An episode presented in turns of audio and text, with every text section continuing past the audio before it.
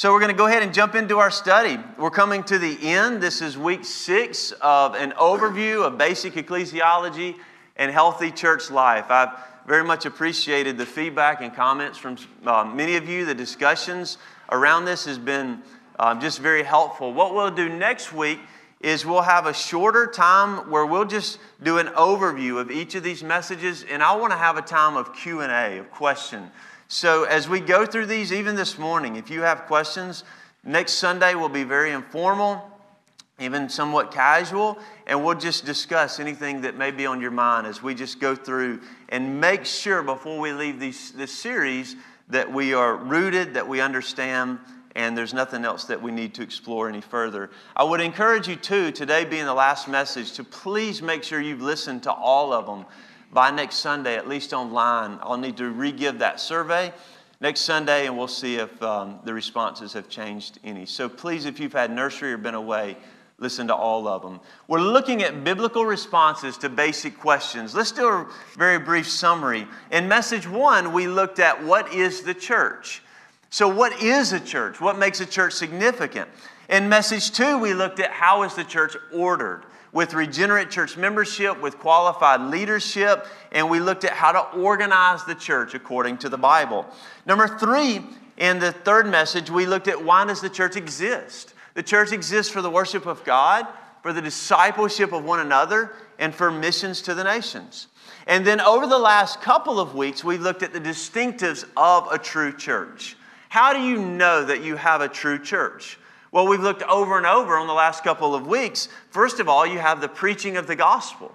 You have the response to the preaching of the gospel through believers' baptism. And then the partaking of the Lord's Supper. This is what makes a church a church. This is what's called the being of the church or the esse of the church, the very essence of a church, so that if you don't have these things, you don't have a church. We're going to transition today and we're going to look at what has classically been called the bene esse, which is the well being of a church. So you practice these marks of a church, but we're going to take that a step farther and say, how do you know if a church is healthy? And how can we be more healthy at Reformation Baptist Church? What is the well being of a church? Charles Spurgeon famously put it this way in one of his sermons. He said, Put your finger on any prosperous page in the church's history, and I will find a little marginal note reading thus In this age, men could readily see where the church began and where the church and where the world ended. He said, Never were there good times when the church and the world were joined in marriage with one another. The more the church is distinct from the world, the more true is her testimony for Christ and the more potent is her witness against sin. So, we're going to look at the distinctives of a healthy church, and we'll see how much time we have. I also want us to look at the distinctives of a Baptist church, and then, as much time is left at the end, we'll look at the distinctives of a Reformed Baptist church. And we can explore this more in the future as need be if time runs out. Turn in your Bibles to Ephesians chapter 4. We've looked at Ephesians chapter 4 some time ago, but this world provides a lot of different ideas about what healthy church looks like, about how to grow a church.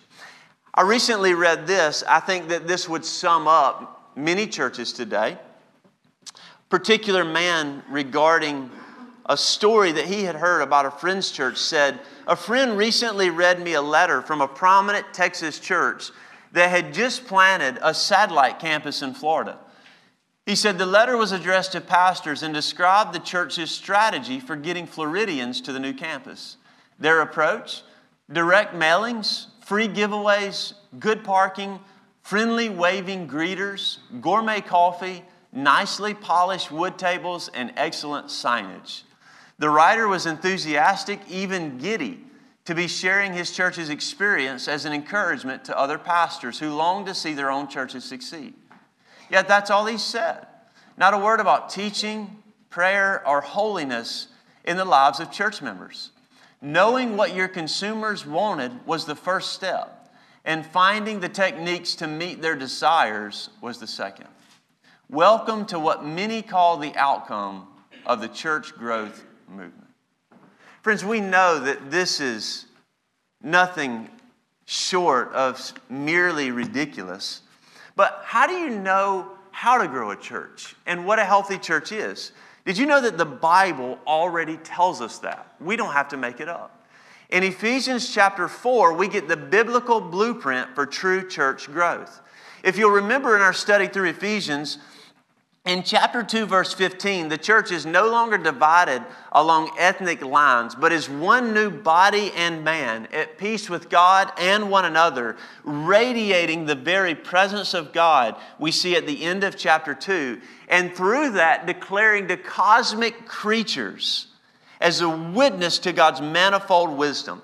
And look with me in Ephesians chapter 4. Let's just breeze through and we'll pick up the main points that Paul makes here. In verses 1 through 3, we read, there, I therefore, a prisoner for the Lord, urge you to walk in a manner worthy of the calling to which you have been called, with all humility and gentleness, with patience, bearing with one another in love, eager to maintain the unity of the Spirit in the bond of peace. First of all, the biblical blueprint for true church growth is pursuing holy unity as a covenant community. We begin in verses 1 through 3 with the practical picture of healthy church life. If everything that we saw in chapter 1, 2, and 3 is true, and it is, then this is what it should look like in our lives. By living at peace with one another, as you look in verses 2, 3, even 4, we begin to treat each other the way God has treated us, which is graciously. Look in your Bibles at the words and themes that are developed humility, gentleness, patience, even forbearance. In the light of God's treatment of us, believers protect the unity that the Holy Spirit has already created. The Spirit and only the Spirit creates unity in the church, and that is already established. Now, the Bible says that we're to maintain that unity that the Spirit's already created. So we have a responsibility in our relationships with one another. And friends, make no mistake about it, there will be plenty of opportunities to develop these characteristics in the church. Because we are sinners in relationship with sinners, and we are sinning against one another regularly. So there will be plenty of opportunities to develop patience, to humble ourselves before one another, and to be conformed to the image of Christ. Christy and I were talking yesterday. Oftentimes, young men, young ladies will come to us, come to the pastors, and they'll want to be married. And oftentimes, they've never been committed in a single local church. And maybe they've been to this church and that one. But it's always frightening to me to marry a young person who's never had a consistent relationship covenanting with a single local church because they've been here and been there, but they've never experienced living life together and committing to sinners as a sinner and persevering through that. And now they're going to commit their lives to be married to one for the rest of their life? Friends, this is what the local church does. Church unity is not an ideal luxury. Church unity in the Bible is an urgent necessity and where we all pursue not our own ends, but in unison together the will of Christ. Look with me in verses 3 through 6. We see that the foundation theologically for preserving this unity is the theological truth that there is one church united by one spirit for one hope of eternal joy under one Lord in one faith through one baptism, all by one sovereign Father. So we're united in all of these essentials, and we're to preserve this unity that the Spirit's created as a reflection of the God who bound us together. We continue in verses 7 through 12. And now Paul moves here and he shows us another aspect of true and healthy church growth. And it's this being equipped for gospel ministry under biblical authority. Look with me in Ephesians 4. He says, But grace was given to each one of us according to the measure of Christ's gift. In other words, God gives gifts to the church and to each member of the church. here's where I really want you to zero in on me. God distributes spiritual gifts to you, to us, at salvation variously. He scatters them abroad. No one person has all the gifts. But make no bones about it, he may do that variously, and he does that sufficiently, but he does not do that randomly. You have the spiritual gift that God gave you because he intended that just for you. Question, look at me, respond. How many of you know your spiritual giftedness? Raise your hand. How many of you are aware of it? Now, let me just say, I do believe that a large number of you use it, your spiritual gifts. I see it. But my question is do you know your spiritual gift? Raise your hand if you do, if you're fairly confident that you know your spiritual gift. I want you to notice the transition between verses 1 to 6 to 7 to 12. One person put it this way unity does not mean uniformity. So just because we're unified doesn't mean that God makes us all exactly the same. As a matter of fact, He makes us all different and gives us gifts that are different from one another on purpose. So that way, the body of Christ is built up, each person with an important, unique part. I want you to know Romans chapter 12, verses 3 through 8 highlights gifts in prophecy, in service, in teaching, exhorting, leading, acts of mercy, contributing. You can take all of those gifts and go back home and read that passage. But I also want you to note with that 1 Peter chapter 4, verses 10 and 11. In those two lists, alongside 1 Corinthians 12, you have three passages right there that lay out gifts in the church. Now, there are some gifts, such as the gifts of tongues and healing and prophecy, that seem to have ceased with the first century. I don't intend to get down that road, and I think that that would be a distraction for our purposes this morning. But I do want you to note look in your Bible in 1 Corinthians chapter 12 at clear gifts that are operative in the church today. 1 Corinthians chapter 12 verse 4 is such a beautiful passage where it shows how God has scattered the gifts to the people. It doesn't matter if you're more quiet or introverted. It doesn't matter if, if maybe you're more extroverted and out front. God has uniquely gifted you to serve somewhere in a meaningful way in the body. And when we talk about spiritual gifts, you're going to see in 1 Corinthians 12, we're not talking about natural abilities. Uh, so Mr. Lucky, you may have a natural ability for working with wood, for carpentry, for whatever that may be. And each of you have different natural abilities. This is a supernatural ability. Now, you can use your natural abilities for the glory of God, but God has divinely enabled us for the purpose of the body to serve in specific ways. In verse 4, we read, Now there are a variety of gifts, but the same Spirit. And there are varieties of service, but the same Lord. And there are varieties of activities, but it is the same God who empowers them all. To each is given the manifestation of the Spirit for the common good. So, whatever gift God gave you, God did not give you that gift so that you could flaunt it, but so that you could edify and build up the body of Christ. Look in verse 18. God arranged the members in the body each one of them as he chose. And he uses the illustration of a human body. If all were a single member, where would the body be? Look up here, let me ask you a question. Would you take a thousand dollars, a thousand dollars for all of your toes? Anybody take a thousand dollars for all of your toes? Anybody take a hundred thousand dollars for all of your toes? Anybody? Going once? Going twice? There are two uniquely insane people. And here, anybody else with sanity take a $100,000 for all of your toes? Anybody, anybody else? I don't have a $100,000, Brian and Mike, but we can talk about that later. Why would you not take a $1,000? I'm just going to be honest with you. I wouldn't take a million dollars for all of my toes. I want to keep all of my toes. But why? They're hidden. You can't even see them. Because even though they're hidden, they play a vital role for the sake of the whole. Every part matters. And God has given a precise enablement for each part of the body for building up His purpose for the glory of Christ. So, how can you know your spiritual gifts? Let me give you just a few quick points.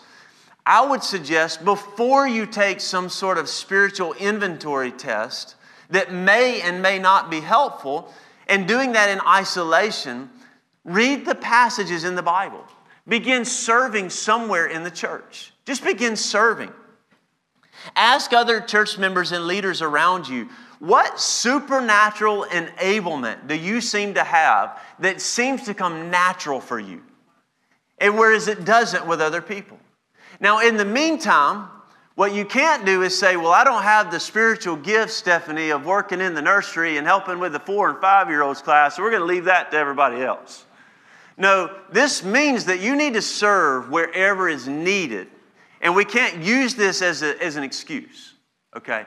But it also means that you have somewhere that God intends for you to serve and not just sit. Because listen to me, friends, God saved you to serve and not to sit. And so, what this means is that, for instance, uh, Luke, you may have the gift of evangelism. And because God has uniquely gifted you in that way, that does not mean that the rest of us should not be evangelizing. That is ridiculous. Luke has the gift of evangelism. We'll let him do the hard stuff. And it also doesn't mean, Luke, that you can say, hey, look how easy and natural this comes from for me. So the rest of you should sit in shame because you're not as good at this as I am. Which happens, does it not? What this means is that Luke, God has uniquely geared and gifted you in a certain way with a divine enablement that's supernatural, but for you it just seems to come naturally.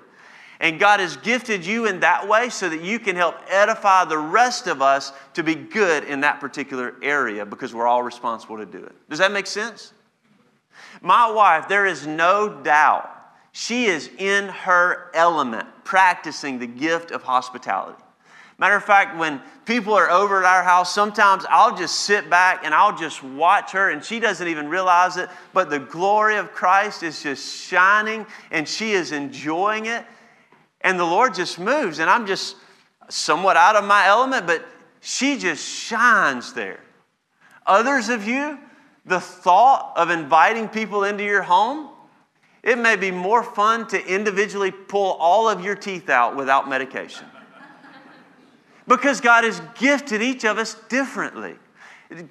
Then I, we have more fun being with Chris and Tammy now. I laugh, my stomach hurts from laughing so much.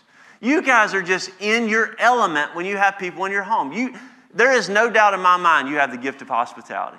You just feel warm, you feel welcome. Spiritual things just flow naturally. And that's just a gift that you clearly have. As soon as you walk through the door, you're just encouraged. Did you know that God's given each of you a particular gift, somewhere to serve in a meaningful way? But I want you to look in your Bibles. He moves from members to leaders. And what we see is that in the book of Ephesians that God is pervading the world with his presence and his rule. He's extending his reign over his enemies in verses 7, 8, and 9. And to that end, he's demonstrating his glory by giving gifts to the church, and especially uniquely gifting leaders. And God gives leaders to the church for a purpose. Look in verse 12 to equip the saints for the work of the ministry, for building up the body of Christ. So, our job is not to do all the ministry, but our job is to help you, to teach you, to lead you, so that you can find where God has enabled you to serve in the church and in your daily life. The role of the pastors, the leaders, is to equip the people to do what God has called them to do. I love how H.B. Charles put it. On the ship to Zionsville, there are no passengers, all are crew. On the ship of Reformation Baptist Church, there are no passengers. Every single one of us are crew. Instead of shepherds, however, who feed the sheep. What we oftentimes see today is leaders who become clowns entertaining goats. Number three, and finally, we're to grow in Christian maturity through mutual accountability. Look in verses 13 through 16. Until we all attain to the unity of the faith and of the knowledge of the Son of God, to mature manhood, to the measure of the stature of the fullness of Christ. He goes on to talk about how we're to be doctrinally sound so that we're not taken away by whatever the latest trend or book or movie or social media post or next great speaker who comes along. We're to be rooted in the faith. And I want you to note this. This may be the most important thing that I say all morning. I want you to note this. How do you know the measure of a church's health? There are a lot of different ways out there today that churches are measured in their success, their fruitfulness. And so, how do you know biblically that we're doing what we are called to do? And how do you have a benchmark to see whether we are or we aren't? I would submit to you very simply three benchmarks for how to know if you have a healthy church. I would submit, Joel, what you did was, I thought was very helpful on Facebook. You just did that all on your own. And I was so encouraged and so interested in looking at the answers that were given, not only from our church, but the results. A lot of different things, as Joel asked. What do you, if you go to another town, what are the primary things that you should look for before you commit to a church? What should you look for? Let me just summarize and give you three, very generally speaking. The measure of a church's health is its unity in the truth. Unity in the truth. Is the truth of God's word being proclaimed? Is, is there unity around that truth? I would say also maturity in ministry. Are there nothing but spectators watching a show up front and then returning back the following Sunday? Or is there growing maturity where people are involved in serving in ministry? Maturity in Scripture, maturity in the relationships with one another. And finally and ultimately, I would say that the number one foundational benchmark for the measure of a church's health is conformity to Jesus Christ. What this means, let's think practically, is that the modern benchmarks for church growth are not even mentioned. And what are they? budgets, buildings, and bodies. If this is true, then what this means is you may not have an impressive budget, you may not have an impressive building, and you may not be growing numerically. Matter of fact, you may be decreasing numerically. Although that's not what we desire, we want to see people saved and added. The question is not how many are coming, the question is how many are being conformed to the character of Christ. That's what we desire to see. And that is something that you can't always document with numbers and concrete things. Jesus is the one who is ultimately building his church, but Jesus has allowed us to participate in the construction process, and we must be careful Reformation Baptist Church, that we continue to build according to our chief architect's blueprint, not by a marketing scheme. Let's go through some distinctives of a healthy church. Some distinctives of a church that's growing and healthy and fruitful. Oftentimes today, it seems like as soon as people, as long as people are coming and as long as people are enthused, then it is like people consider that a healthy church. Let me give you some distinctives of a truly healthy church. And let's just walk through, and we'll spend as much time on each as we have time. First and foremost, sound doctrine. And that was the number one thing that was mentioned in the post that you put out. Almost everyone in our church, I think everyone mentioned that. Sound doctrine. In 1 Timothy chapter 1, verse 5, what has happened is that false teachers have crept into the church. And Paul's first order of business through Timothy is to establish sound doctrine. That the church believes what the Bible says and then they're ordered around that. And what we see in 1 Timothy chapter 1 verse 5 is that the truth is, is that the truth of God produces love, he says, from a pure heart, from a good conscience, and a sincere faith. Truth issues forth in lives of love from a pure heart, a good conscience, and a sincere faith. The depth and the truthfulness of the doctrine that's taught in the church will manifest itself in the health of the church. We see in 1 Timothy that false teachers had wandered into vain discussions. They were misusing God's word and his law. But 2 Timothy tells us that scripture really is sufficient in order to conform us to Christ, to teach, to rebuke, to correct, to train in righteousness. We really believe that the Bible is enough. As Martin Luther once famously said, the church is a mouth house for Holy Scripture. And we make no apology for the fact that we spend a significant portion of our service simply reading the Bible. Because the church is a mouth house for Holy Scripture. And so, as a child must be trained to eat a well balanced diet to become a healthy human, Christians must be equipped to know what and how to eat. I want to teach you how to eat. I want to give you a few words as it pertains to sound doctrine for you to note. Number one, the word exegesis. Exegesis means that when we study the Bible, we sit under what the Bible says and we draw out of it what God intended to put into it. The opposite of that is eisegesis, which means I stand above the Bible. The Bible's down here, and I make the Bible say what I want it to say. So, in other words, what we see in much preaching today is a preacher with a topic in search of a text. You understand? They already know what they're going to say. Now they're going to the Bible to figure out what they're going to make the Bible say.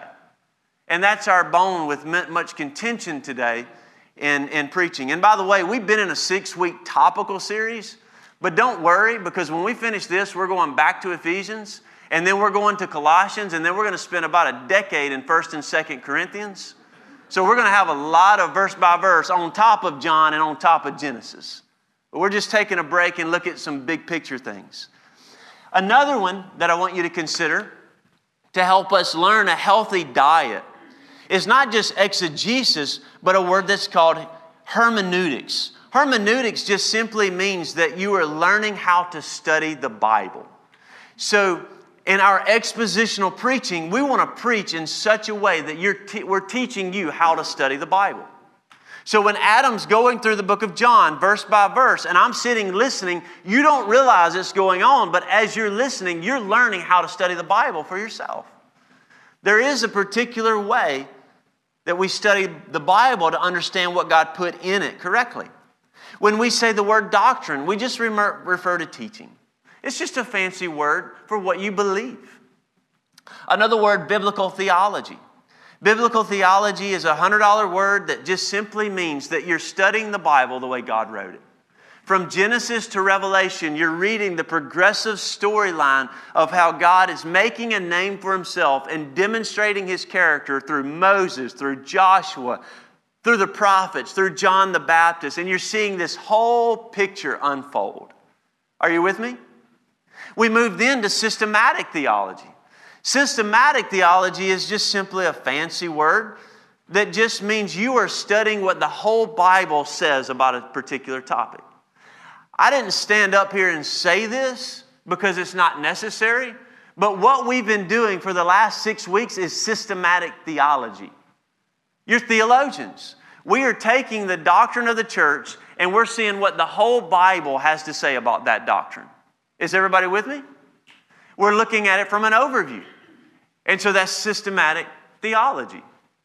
And that's important in a Christian's diet.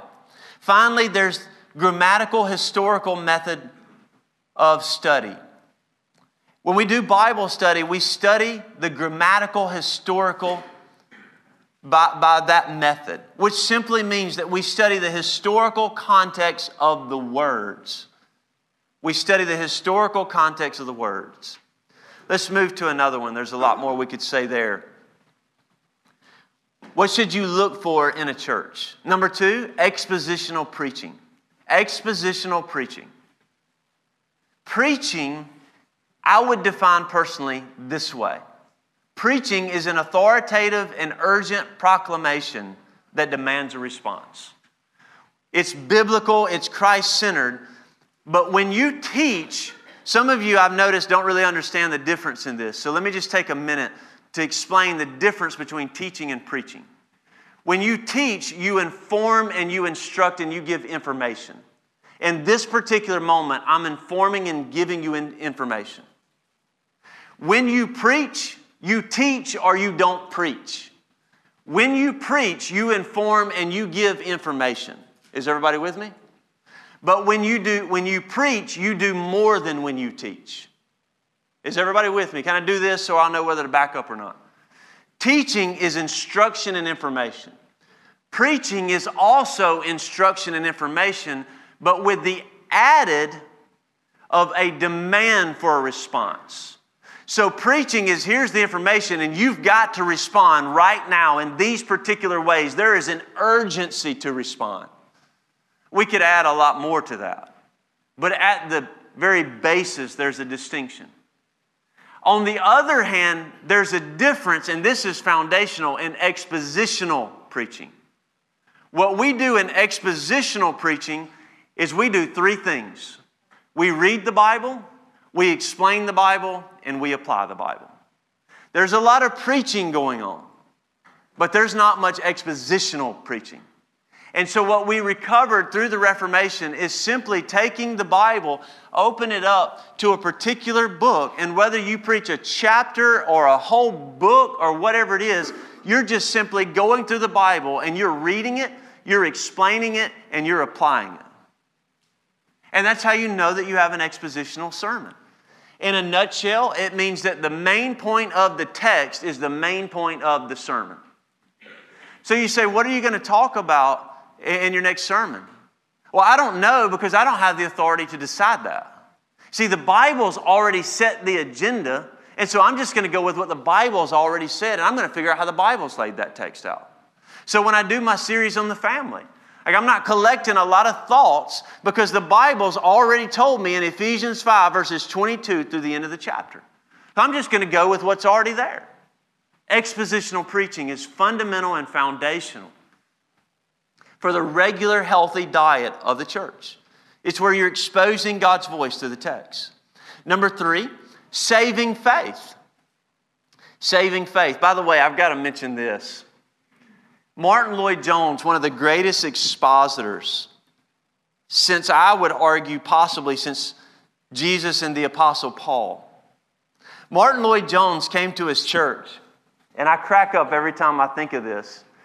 But he was ministering in a day when the pulpit was being overtaken by everything else drama, uh, with skits and plays, and a lot of other things. And when Lloyd Jones came to Westminster Chapel in London, England, he literally bolted the pulpit to the floor. And he put it in the center of the building as if to say, This isn't going anywhere. And the modern idea was you can't preach long sermons because they can't handle that. They're not interested in that. So you got to do something to entertain them to keep them. And Lloyd Jones says, We're not doing that here. You can take that down the road and he bolts the pulpit to the floor. And then they come to him and they say, Dr. Lloyd Jones, what should we do with the drama stage? And Lloyd Jones's classic reply was this You can burn it and put it in the furnace to heat the church for all I care, but we're going to preach the Bible here because we don't need the drama stage anymore.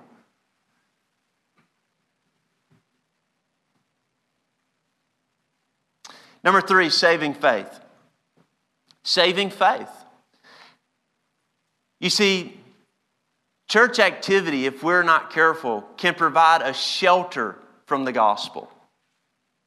Church activity can provide a shelter from the gospel if we're not careful, where one earns and keeps God's favor by lunging into spiritual service.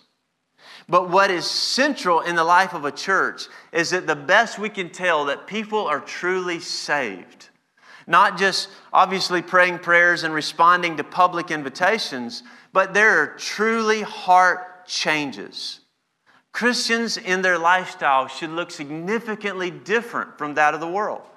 And so it's important that church members are Christians. B.H. Carroll was an early Baptist, and he said this The church is a spiritual body. None but the regenerate should belong to it. It is not a savior, but the home of the saved. Number four, another one is biblical worship. Biblical worship. God created us for worship. And we're natural born export, uh, experts in worship. Our problem, fundamentally, however, is a worship problem because we have a sinful tendency to worship what's created rather than properly worshiping the creator. In 1 Timothy 3:15 we see that the church is the pillar and buttress of the truth and the church should be the center of biblical worship. So we ought to be worshiping individually. We should set aside times for worship in our homes. We should worship as a lifestyle. Our entire life should be worship. We should set aside times where we just read the Bible and pray on our own, where we do that as families. And then we should gather together to worship as churches regularly. And where we do what the Bible has told us to do, and we'll talk about that a little later. But when we worship, it's important to remember that worship is not a performance by professionals. W- worship requires genuine participation by all members. Here's another one I want to give you that's incredibly important, and I want to drill down here just for a minute. Covenantal membership. Covenantal membership. I want you to turn to the book of Titus, Titus chapter 2. And I want to show you a few things leading up to Titus 2, and then I want you to see Titus 2. Scripture provides the biblical blueprint for family life because we're a faith family. What we see is you go to Titus, I want to kind of catch you up to that. In 1 Timothy, we see that the men of the church are to pray with pure hands. They're to proclaim Christ and they're to pray with holy hearts. The Bible says that women in 1 Timothy 2 are to adorn themselves with modesty, self control, good works, and submissiveness.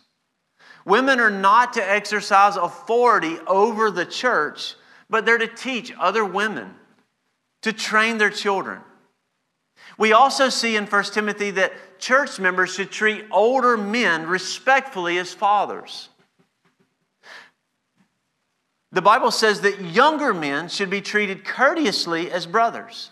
Older women should be honored as mothers. Younger women should be treated graciously as sisters. Widows should be appropriately cared for. Look in Titus 2, we see a blueprint. We're not going to read it, but we see what older men and women should be and what they should do. They should train the younger, and the younger should open their hearts to learning from the older.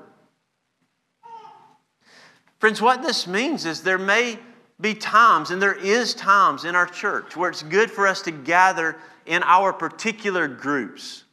But the overarching, dominating thrust of our church should be what we see in the Bible, and that's that we should look like a family. On, on Sundays, particularly after, the, after church, I want our kids to look out and see a family reunion. I don't want our kids to look out and only see teenagers. I don't want them to look out and only see two year olds.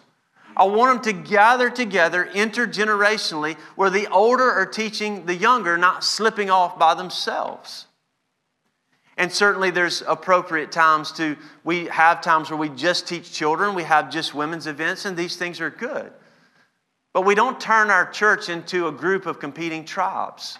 And we don't bind ourselves together by things other than Christ.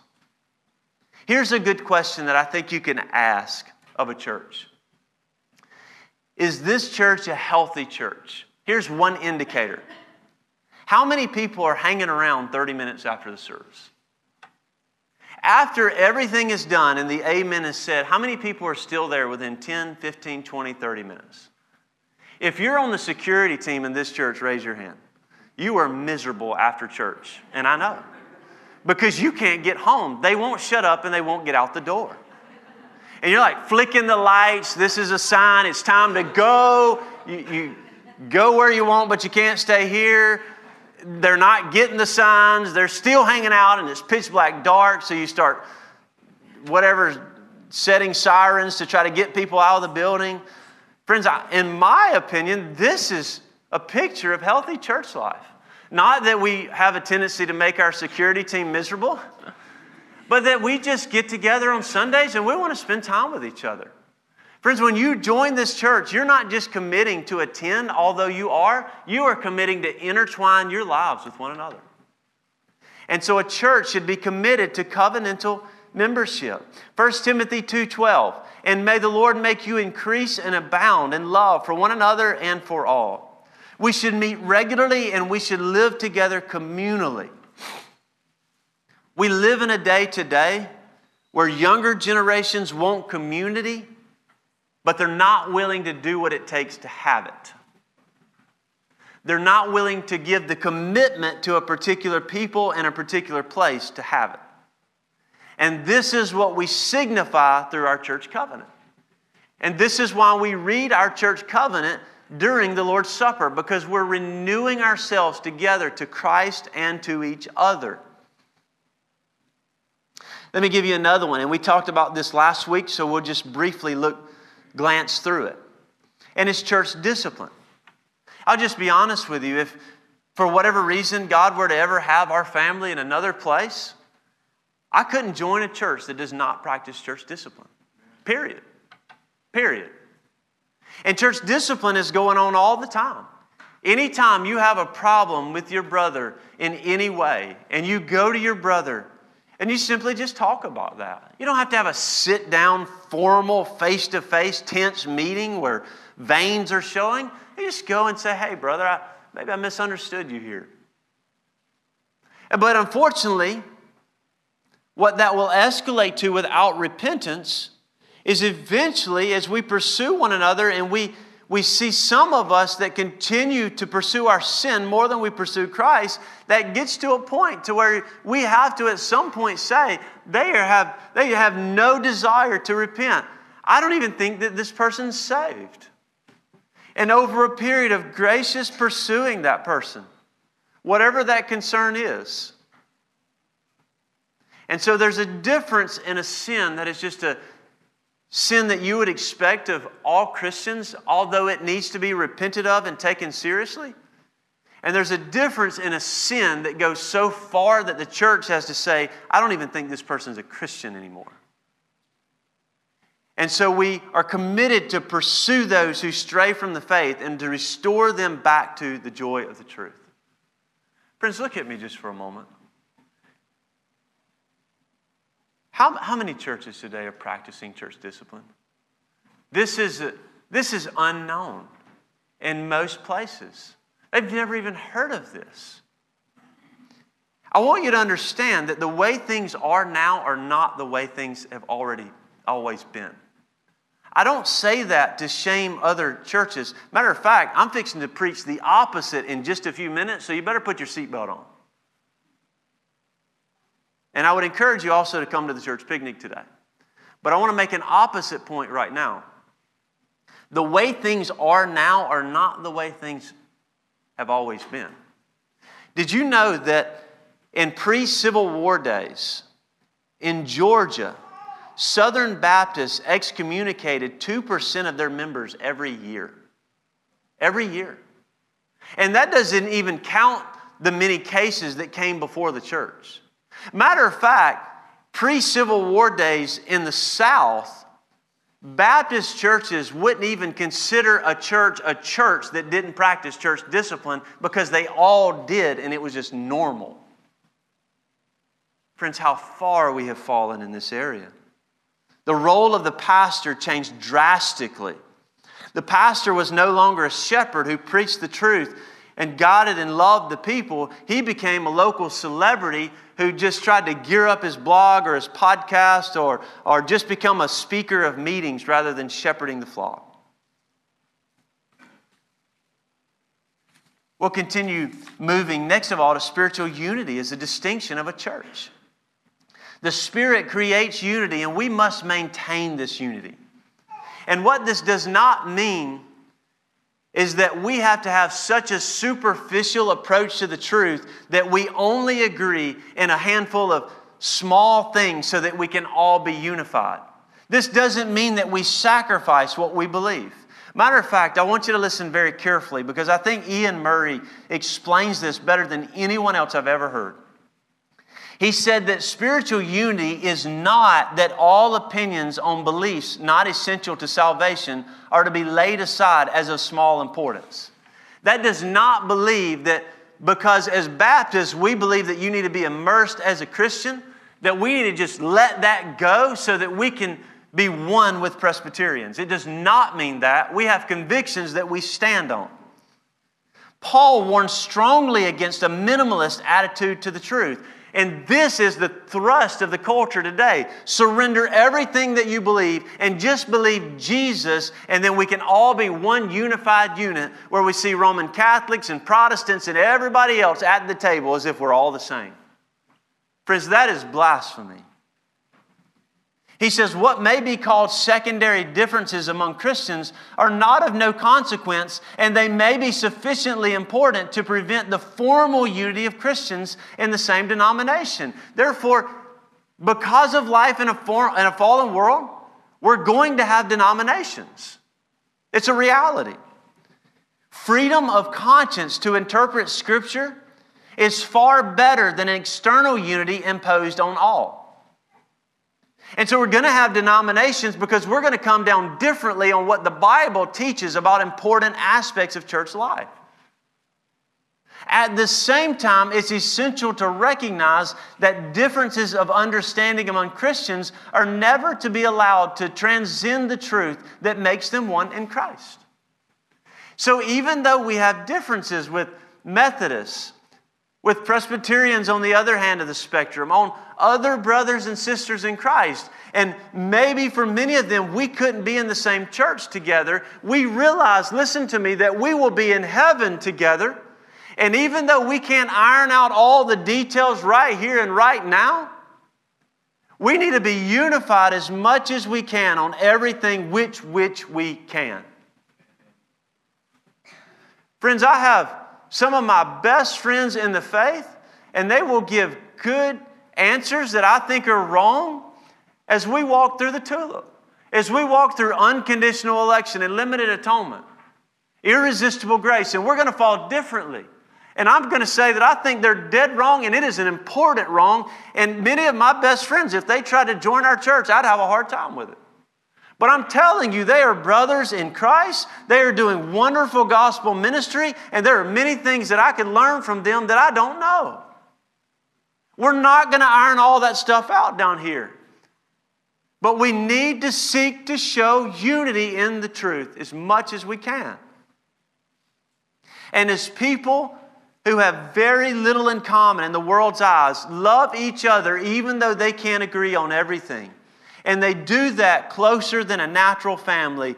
Ephesians 3:10 says that all of heaven looks on with wonder at what the gospel of Christ has created. Another one is prayer dependency. Prayer dependency is the mark of a church. I didn't intend to do this, but why don't we just have a little fun? How many of you have noticed that in our services and in our member meetings, just be honest, we spend a little bit more time in prayer than we used to? Raise your hand. We're in church. Can we just be honest? How many of you during one of the prayers in our member meeting or in the service, prayer of confession at the beginning, the prayer, the pastoral prayer at the end, John Matulia's prayer in the member meeting, and you just begin to think, how long is this going to go on? Can we just be honest? Raise your hand.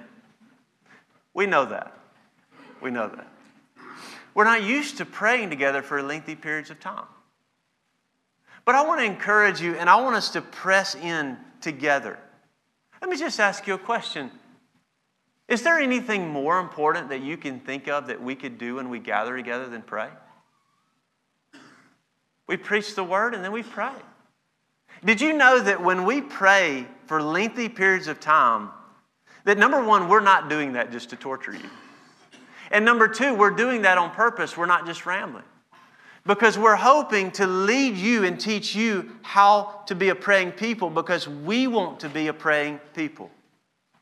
Because we believe that the consistency of our prayers reveals the hungering need of our hearts for God. A lack of prayerfulness reveals self sufficiency. What we say when me and when you do not consistently pray is that we don't think that we need God.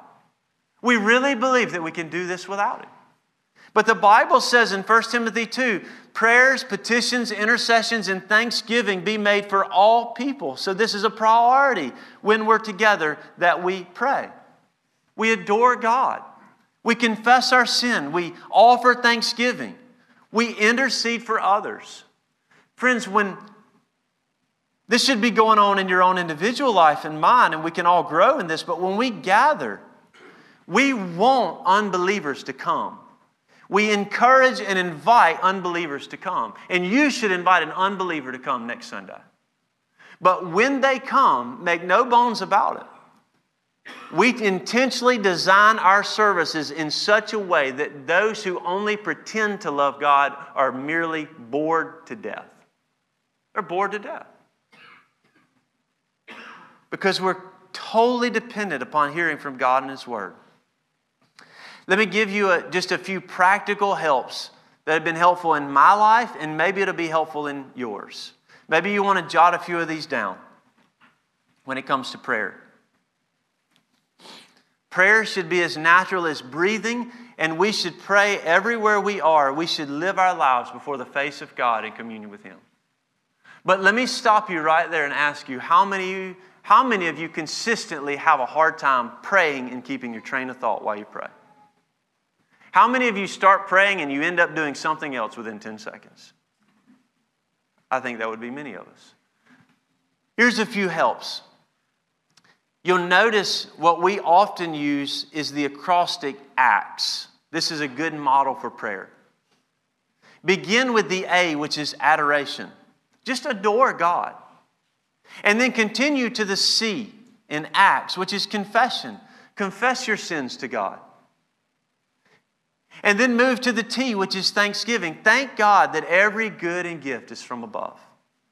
And then move to the S in Acts, which is supplication. Pray for yourself and the people around you. It's just a simple model to help train you to stay in the, in the mindset of prayer. Use the Lord's Prayer in Matthew chapter 6, also in John chapter 17. Use the Psalms. Just read the Psalms and pray it back to God. Let me give you a model for how the church has prayed for hundreds of years. You can do this with the Psalms, but I would encourage you just start by doing it with the Lord's Prayer. Take the Lord's Prayer and read the first line Our Father in heaven. And then just pray that back to God in your own words. Lord, you mean to tell me that the God of all creation is a Father to me? Hallowed be your name. Lord, I, I really don't want your name to be great. To be quite honest, I would rather my name be great. But Lord, what is best for your glory and what is best for my soul and what this world needs is not for my name to be great, but Lord, please make your name great among the nations. And you just do that through every line. Is that helpful? You can't go wrong when you pray God's word back to Him in a way that applies to your life. And so take the Psalms, take, take the Lord's Prayer, and then just pray whatever is on your heart before God. If you have children, the first things that you should teach them are the Apostles' Creed, the Lord's Prayer, and the Ten Commandments. And all of those, just pray it back to the Lord. Read it in your own words. You can use the Sunday's worship guide. Take the worship guide from the previous Sunday and then just take the songs, take, take the scripture readings, and then just use that to get your prayers going. The point is not so much what you pray, the point is that our prayers and our desires in our prayers more and more closely reflect the priorities of Scripture and not our own lives. A lot more to say about that. Another help would be the Valley of Vision, which is a collection of Puritan prayers. When I'm struggling to pray, I'll pick one of those up and I'll just read through one. Get that resource, the Valley of Vision. It just stimulates your prayer, and you find yourself lost in the Lord and pulls you back from distraction. Regardless, the point is that we should be a praying people. Next, a Couple more. Last one, actually local and global disciple making. What is disciple making? This should be the foundation of a healthy church. You could define disciple making this way it simply means helping other people to follow Christ.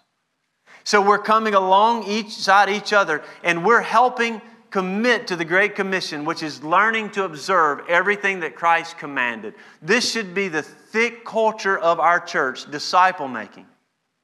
And not only disciple making among us, where we're helping one another to follow Christ and bring His word to bear on all of our lives, but that should overflow into the lives of the people where Christ is not named around this earth. Did you know that in many places around the world, there are people who will wake up this morning, this evening, go to bed, and there is no church within distance of them. There is no Bible, and there is no Christian, and there is no access to the gospel. And those of us with the gospel have a responsibility to those who do not have the gospel. And so, disciple making, helping other people follow Jesus Christ. There should not be a single person among us in our church, in our sphere of influence and friendships, that has not heard something of Jesus from us. Friends, who in your life, who in your sphere of influence have you not spoke something of Jesus to? This should overflow from our lives and extend to the ends of the earth. We should desire to plant other healthy churches. Well, quickly, just a few minutes and we'll bring this to a close. But I want to show you the distinctives of a Baptist church add everything we've said, and what are some distinctives of a Baptist church? First distinctive that sets us apart as Baptists is that we are a confessional people. We have a confession of faith that summarizes what the Bible says and we hold to it. We're not making up what we believe as we go. We've written that down, and to join this church, you don't have to believe every aspect of it, but you have to be willing to submit every, to every aspect of it. If you're an elder or deacon in this church, you have to wholeheartedly agree in good conscience to everything in our confession of faith. And so, Baptists historically are confessional, they're very straightforward about what they believe. Second of all, Baptists historically hold to regenerate church membership. What this means is you can't be a member of the church if you're not a Christian. You have to be baptized as a Christian. Believer's baptism. Baptists single handedly recovered this particular doctrine because we believe the church mirrors Christ and those who are in it should be saved. Number three, the priesthood of all believers. The priesthood of all believers, which means that all believers are priests before God. Christ is our mediator and we intercede for one another. And then finally, we've talked about congregational polity, which means that we rule ourselves. We're going to present a budget to you. We're going to talk about that if you're a member today. But the leaders and elders and deacons are not in the back room saying, This is what the budget's going to be. We're going to propose that to you. We're going to hear feedback from you. And then on these matters that are central, that make a church a church, we have to agree on together.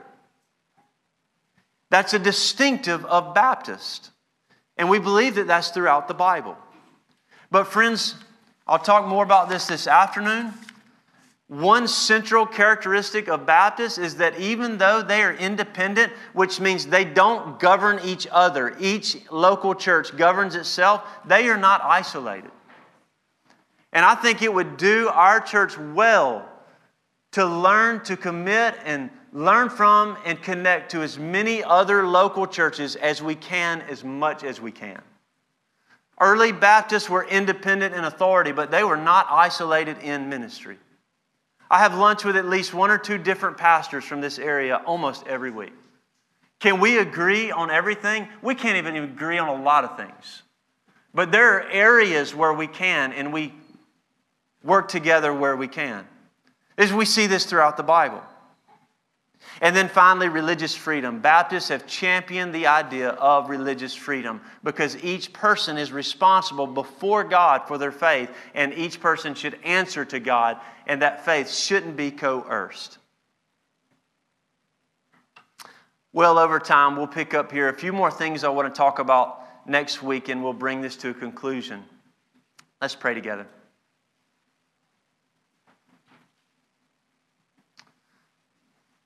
Father, a lot of things that we have talked about, even today.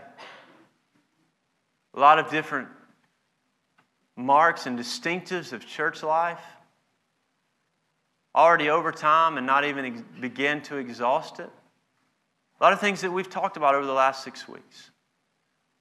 Father, we pray that first and foremost, that you would continue to cultivate within us a love for the truth and a love for each other. And if we're known for nothing else, Lord, make your name known through us. We love the truth and that we love each other. And we want the world to know Jesus. And we pray that you would increasingly bring health in our own lives in church and help us to learn from other churches around us who are much healthier than we are. Help us to encourage other churches around us. And we pray that Christ would be honored and your name uplifted through Reformation Baptist Church. In Jesus' name we pray. Amen.